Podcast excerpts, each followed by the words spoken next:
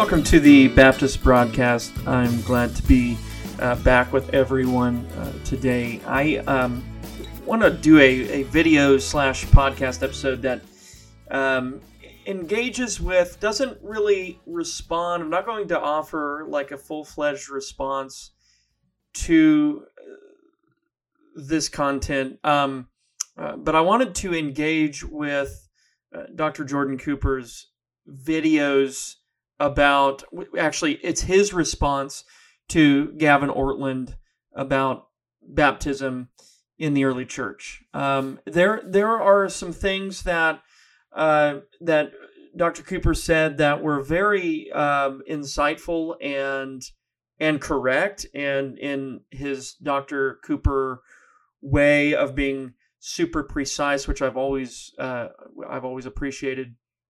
Um, he he makes some very important qualifications that I think uh, that I think needed to be injected into the conversation. Um, what th- what he's responding to is uh, a video by uh, doc, uh, Dr. Gavin Ortlund, uh, and Gavin Ortlund is a Baptist, um, and what Ortlund is doing is is he's he's trying to argue uh, for credo baptism in the early church uh, his and one of his heaviest appeals probably was Tertullian, um, and so he's he's appealing to Tertullian. Tertullian's uh, uh, rebuttal against um, uh, paedobaptism. Tertullian actually did uh, at least attempt to rebut uh, paedobaptism in the second century, and of course, uh, the second century is where most of the extant literature for paedobaptism first shows up. Okay, so so the earliest explicitly paedobaptistic literature is found really in the second century, and so um, you know Ortlund tries to, I think, make a quasi case for credo baptism from the fathers. Um, I don't, I don't really, I don't think that that is a good is a good approach. Let me just, uh, I'm, I'm, and I'm with Cooper on that. Um, I, I don't think that it is a good approach or a, a, a, responsible approach, and this means no disrespect to to Dr. Ortlund, uh, to to try and prove Baptist sacramentology or Baptist doctrine of the ordinances, uh, especially as it relates to baptism, uh, to try and argue it from the earliest years of post canonical church history. Uh, and and I would say the same thing for Paedobaptists actually. Um, now I, I don't know. You know, I think there there has been a. I don't think I know it's sitting on my back shelf over here. Uh, a large volume that's around a thousand pages, just shy of a thousand pages, maybe somewhere around eight, between eight hundred and a thousand pages. Uh, written by uh, I believe it's Everett is his name uh, that explores baptism in the early church, and and and he he does some very intellectually honest work in in speaking to the eclectic nature of the early church literature, and by early church I mean post canonical early church literature. That is all the literature that that that that um, uh, proceeds after uh, the actual uh, New Testament. Um, so uh, I, I, and I and I stand in that in that kind of uh, line of thinking that when we're talking about baptism, I think that the habit has been, especially on the uh, you know in in terms of the debate between Baptists and Paedobaptists, is for both sides, either side, to go back and grab some figure or a group of figures from church history or a, a body of literature and say, look, here's my position here.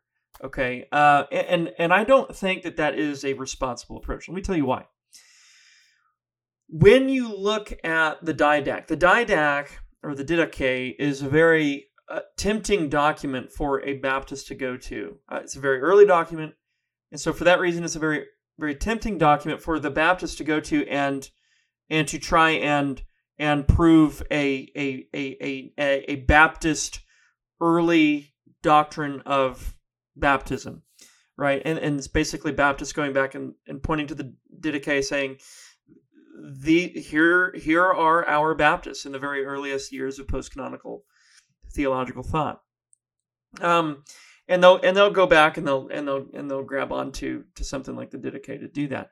Um, and and um, likewise, a lot of a lot of Paedobaptists, Presbyterians, Lutherans, Roman Catholics will go back to someone like uh, Irenaeus and uh, or or Ignatius rather one of one of those two. I'd have to look. Actually, it's Irenaeus. Go back to Irenaeus and and try to pull infant baptism out of Irenaeus uh, in the second century, an, an oblique statement that he really makes in relation to infants being sanctified by Christ. Um, and so uh, the habit of both sides is to kind of go back and, and to grab onto these to these bodies of literature and say, look, my tradition is found there. And I think that's really telling that both sides are able to do that to one extent or another. The Baptists can go back to the Didache and say, look, the Didache has instructions on baptism, but it never says anything about infant baptism. Its instructions concern only baptism of catechumen, those who are uh, who have made a profession of faith and who are now um, being trained up in the doctrines of Christianity, so they know what they believe, and and then are going to be baptized, right? Um, and uh, and and so the Baptist will go to the Didache uh, and say, look, here here is precedent for uh, for a Baptist sacramentology, and then uh, the Paedobaptist uh, may go to someone like Irenaeus and say, look, he says infants are are sanctified because of Christ and and and and, and Christ having been an infant at one time. Uh, therefore, you know there there is some precedent for our position. Uh, Baptists will often go and grab Tertullian. They'll say, "Look, Tertullian was." He, you know, we don't think that Tertullian was jumping outside of, of, of church tradition. This is one of the arguments that Ortlund actually makes.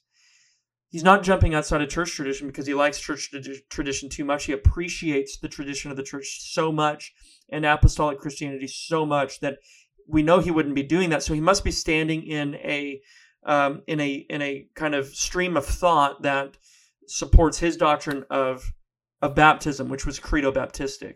Uh, even Dr. Cooper admits that Tertullian, you know, was was rebutting infant baptism. He was credo baptistic in terms of what he believed the final state of baptism should look like. Okay, his reasoning for getting there is, is very different, as Cooper points out in one of his most recent videos, um, is is very different from from how Baptists would would try and get there. Modern day Baptists would try and get there, um, and I think it's very telling that both sides can go back and pick out these figures and these body bodies of work respectively to bolster their position. And you know the the really one of the things that you know Luther and some of the other magisterial reformers were trying to bring to light was the fact that the fathers contradicted themselves. And the reason they wanted to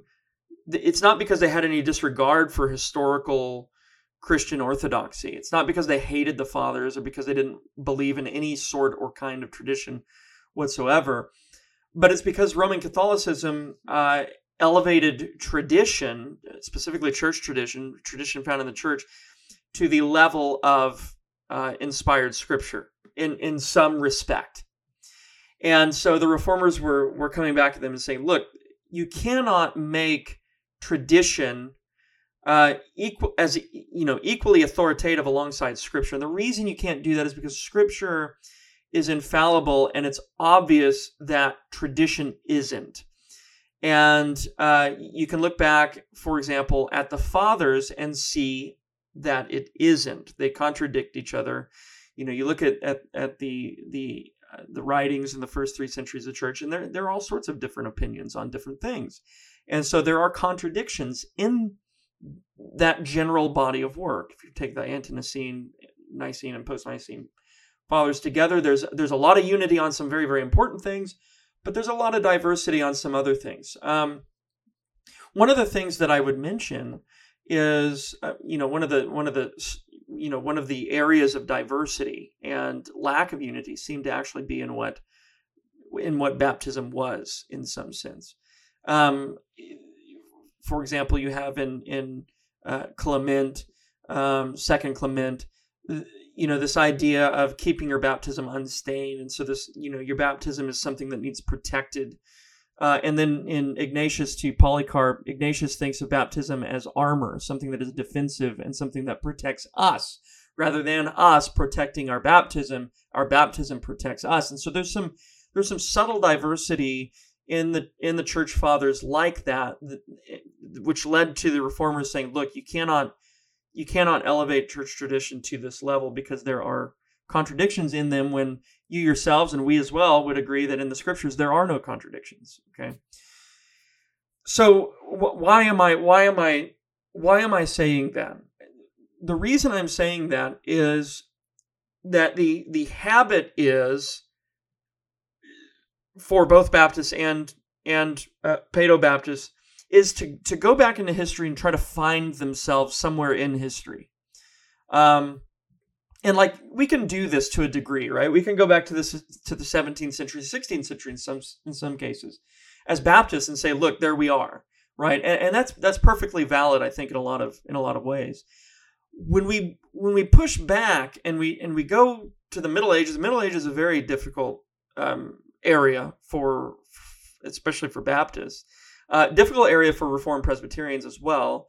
Um, but if we push back even before that, we get really early say the first three centuries of the church, of the New Testament church, um, it's really, really hard, I think if we're honest historically, to find a great deal of unity on the subject of baptism. Um, and and and that's a problem that's not attributable to Scripture or to Christ's teaching or to the apostolic teaching on baptism. That is perspicuous, right? That's very clear. The problem is obviously with us. Okay, so at, at, some point, there was someone who got it wrong. And we know that there was someone who got it wrong because all of the opinions concerning baptism in the first, second, third centuries cannot be right. One of them has to be right, and the others have to be wrong. Okay? Um, but when you go back that far, what you find is a bunch of different views and a bunch of different articulations when it comes to baptism and the and on the doctrine of baptism. So I don't even think that a Roman, you know, Roman Catholics and uh, and the Eastern Orthodox and the Lutherans to some extent try to go back and they try to claim those those earlier years of, of church history for their own, and I and, and some Baptists try to do this as well. And I think what we need to do is we need to be honest and say there is there is a lot of eclecticism concerning, especially the issue of baptism in the uh, in the in the early church. Um, and that's something that Ortlund doesn't seem to do. Uh, he he does he does do that. He does admit that there that there is that there is uh, disagreement that there's that there's not unity um, on this point in the early church concerning the extant literature. But uh, he he he then tries to kind of build a positive case for the Baptist view of baptism. And and I just don't I, I don't think it, I didn't think it was a good approach. I, I, I think it led to a lot of sloppiness uh, and and a lot of reaching. To be to be quite honest, I think instead what we can do is as Baptists, and I think and I think we can do this because I think really every other tradition, as it's contemporarily seen, that is as as we know it today, I think they have to do this too. So I think as Baptists, what we what we should be able to do is we should be able to sit back and look at the witness of history and admit that there is indeed some eclecticism with regard to baptism in the first three centuries of the church. I don't think there's anything wrong with that.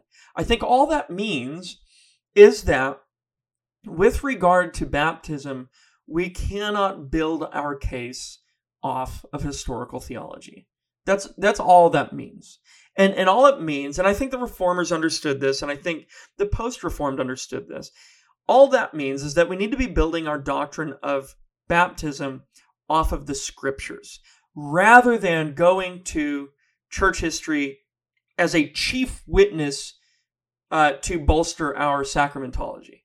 All right, that's all that means. So I'm, I'm not saying that the church was lost. I'm not saying that like you know the, the, the early Christians, the first three centuries of Christians had no idea what was going on with regard to baptism. I just think that the that the literature that we have extant today doesn't give us doesn't show us what that unified view was. I think there probably was a unified view, uh, and there probably there probably was a there probably was a uh, majority view in terms of what should happen for baptism uh, and and and who the rightful candidates were, etc.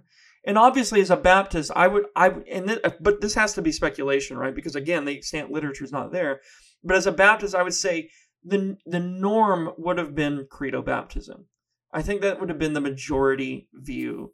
Um, now you get up into the second century, and because of the association that occurs between the between the first and third centuries, really, the the association that occurs between baptism, water baptism, and regeneration. What you get in the second century is is the beginnings or and this is all from the extant literature i you know i don't i can't know for certain what was going on at that time i can only know what the extant literature gives me and and it's and and i think because of the the linkage and the way that uh, baptism was being associated with regeneration the inward work of the spirit that gave way to paedobaptism and i think that that started happening in the second century again I say I think that's what started to happen because that's that's what we have, right? That's the evidence that we have available to us. Um, so the doctrine of baptismal regeneration happened first, and then and then paedobaptism seems like a logical consequence, really. Um, if if if baptism is indeed either in the Roman Catholic sense, ex opere operato, in virtue of the work work, if it's regenerative or even if it's if it's a means where through which God necessarily regenerates the subject of baptism, then it would seem like a then it would just seem like a natural conclusion to baptize your infant, right? I mean, you want them to be regenerated. And if that's what happens in baptism, then you baptize your infant. And so it you know, one one gave way to the other. And I think that's what's happening. I'm not going to say I'm certain that that's what happened. Uh, I don't think it's good, for example, to point to Tertullian and say, look, Tertullian was a Baptist, and then claim that guy as kind of some early stalwart of Baptist orthodoxy. It that's not what was happening. That's not what Tertullian was doing. The way that Tertullian got to where he got was very different. The presuppositions behind his doctrine of credo baptism is very different um, and divergent from from like, for example, the Second London Confession of Faith uh, right? The assumptions made behind that doctrine of baptism. Um, so I don't think that it would be wise to just go back and grab a hold of some figure in the early church, especially Tertullian, um, who who had all sorts of interesting uh, theological views, um, and eventually probably ended up identifying with the Montanists, at least to some extent, there uh, later on in life. Um, so I, you know, just if you just take the body of literature that we have now, it looks like what happened was there was a close association pretty early on. We have to admit, first, second century, early second century, maybe at the latest, a very close association of regeneration and baptism that happened. And then it looks like with the development of that came the development of infant baptism, just not very much later. Okay. Um, so uh, again, don't don't don't be taking me to to say you know I know for certain this is what happened. It's just if you follow the the thought of the literature, if if the extant literature, you know, just going by if the extant literature actually or accurately represents what was going on um, w- with the majority of Christians at that at that time, then I th- I think that that's what happened. Um, and and so as a as a Baptist, I would obviously say that that that there was a that there was a traditional view of and a and probably a a, a normalized view of baptism that would have been credo baptistic. Um, I, th- I, think the design of the baptistries in the early church uh, kind of show us this this idea that you know they would lay back in a cross. Uh, they would make the shape of a cross and lay back, showing their identity or their unity with Christ, and and and and, and you know I, so I think that I think that there is some indication that credo baptism would have been the norm. Uh, again, you look at the Didache, and again, I'm not trying to say that it's a Baptist document or anything like that, but it would seem that if it's going to go through pains to give instructions on baptism, uh, then it would have at least footnoted infants in there somewhere, and and it doesn't do that at all. It's it, it only addresses catechumen, um, and so it's it's very interesting that even if even if you were to come back at that and say, well, this is a document that is that is for catechumen. That's the whole context of the document.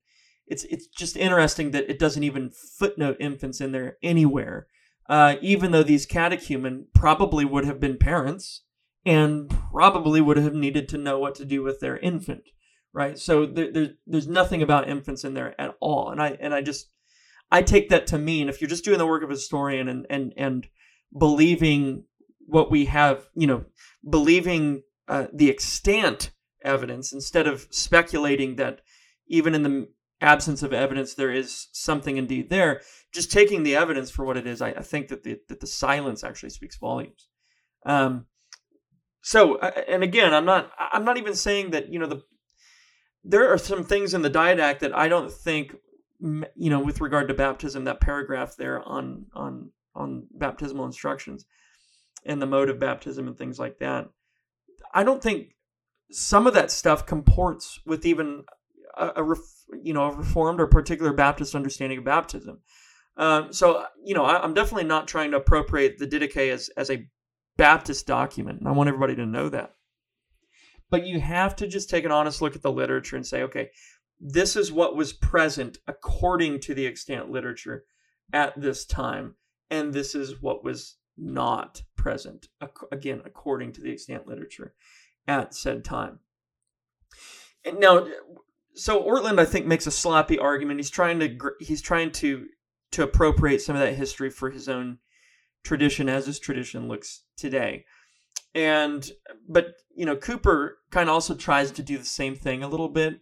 Uh, and and identify Lutheran tradition somewhat. I, I don't want to accuse him of doing this in some kind of full fledged uh, hasty, sloppy manner because I, I, I actually don't think he was sloppy in in what he was trying to say. But I I did get a a tinge of of trying to appropriate that history for his own and for his own tradition. I don't think I don't think he can do that. I don't even think Roman Catholics can do that or or the Eastern Orthodox. I, I don't I don't think we can. I think it's okay to say that there was an eclectic approach to baptism in the early church and that not everybody was right I think it's okay to to say that in terms of historical theology, it's very very difficult to pin down what was going on in those in those first few centuries, um, and and and to and and to see that, you know, and the, and there were other issues. You know, there were. Uh, it's not as if you know the, they got the gospel wrong. It's not as if they they got you know. Eh, I'm there were some that got the gospel wrong, obviously, but it's not as if the whole gospel was lost. It's not as if everything was just lost in the sauce immediately after the canon closed, you know, and, and nobody knew what to do. We have to remember also that the canon wasn't always like the entirety of the New Testament canon, the first three centuries of the church, wasn't always highly circulated and wasn't available for everyone at all times and in all places. We have to remember that. They're not walking around with their KJVs or New King James or ESVs, their NASs, whatever.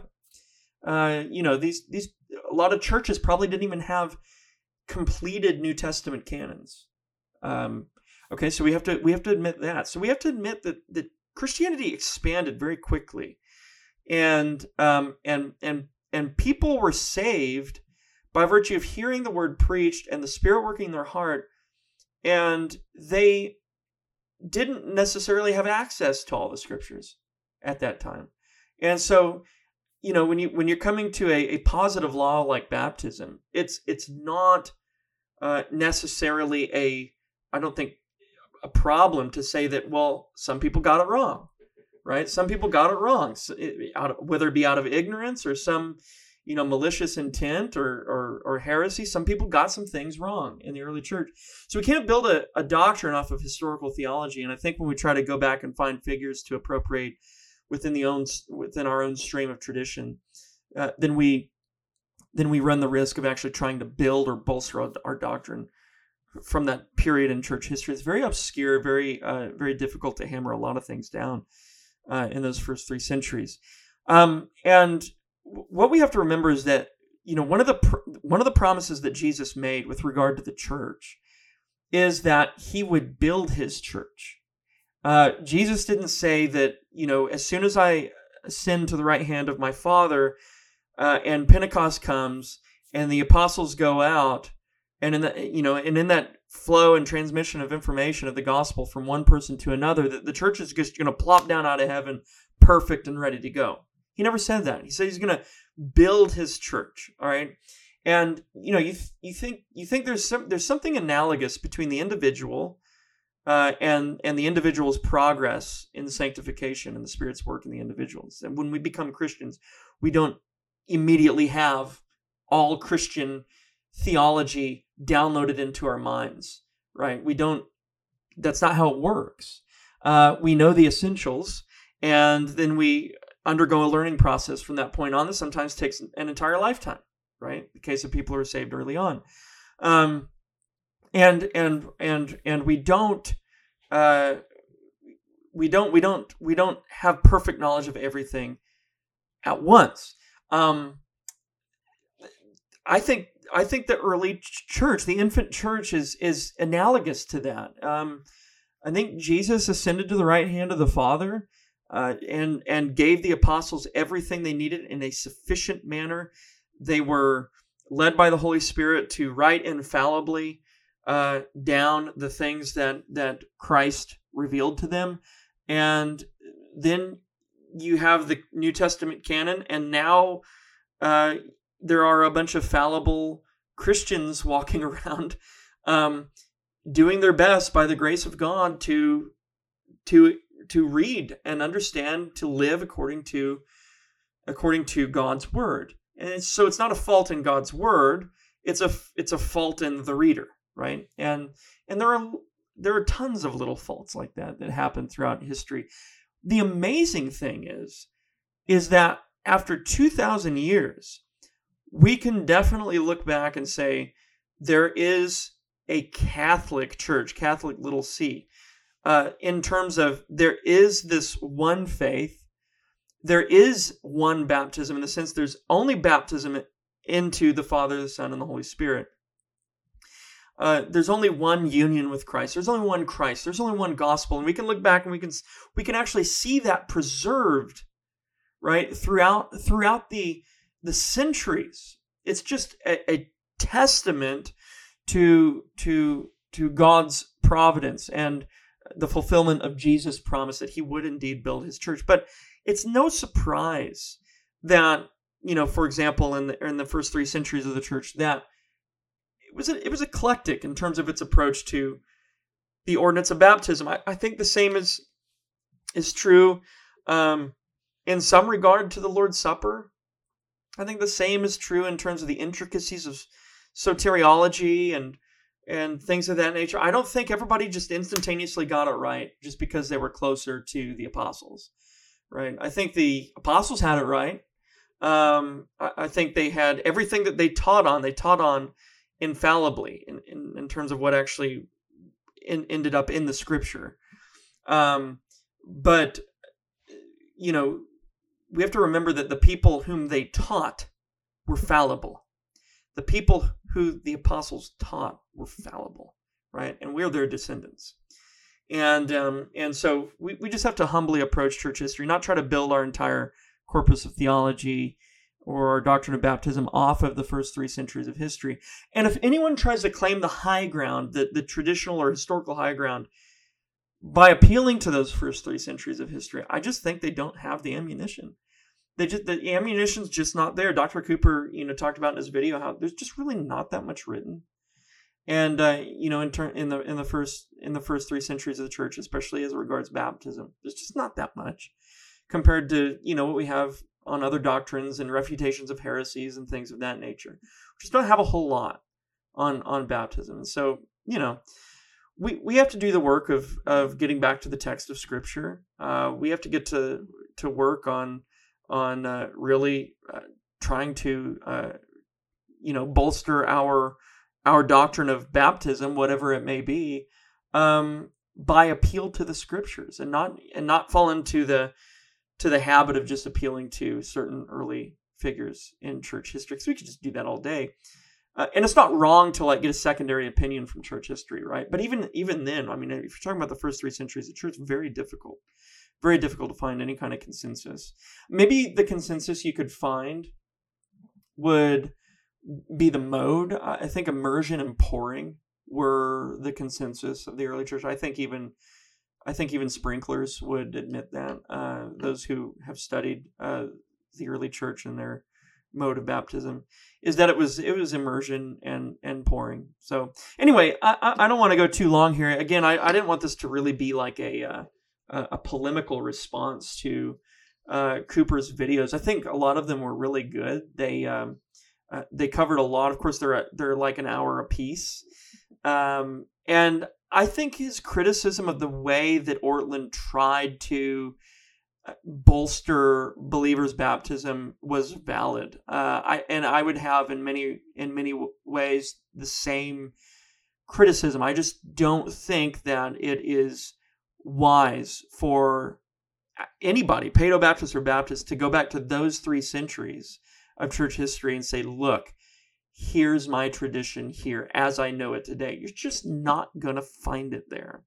If you want to argue your position, go to the scriptures and uh, and for a second opinion, maybe go to the uh, to the 16th, 17th, 18th centuries and and look at the argumentation from Baptists and Paedo Baptists. There, you're going to find a very robust uh, body of work there in terms of Paedo Baptist literature between the Lutherans and the and the Reformed and the Baptist literature as well. So uh, I think that's where I think that's where we should go, and then and then kind of develop their biblical theology that that that, that that we find in those in those later three centuries of church history, rather than just trying to go back to these these first three centuries of church history and as if they are some special you know era where everybody was right and on the same page because it's just not the case. So anyway, God bless you guys. Have a wonderful rest of your evening. Hopefully this is helpful to you, and if it is, give me a share and a thumbs up. And don't forget to click the little bell for notifications after you subscribe to my channel. God bless. Have a wonderful day.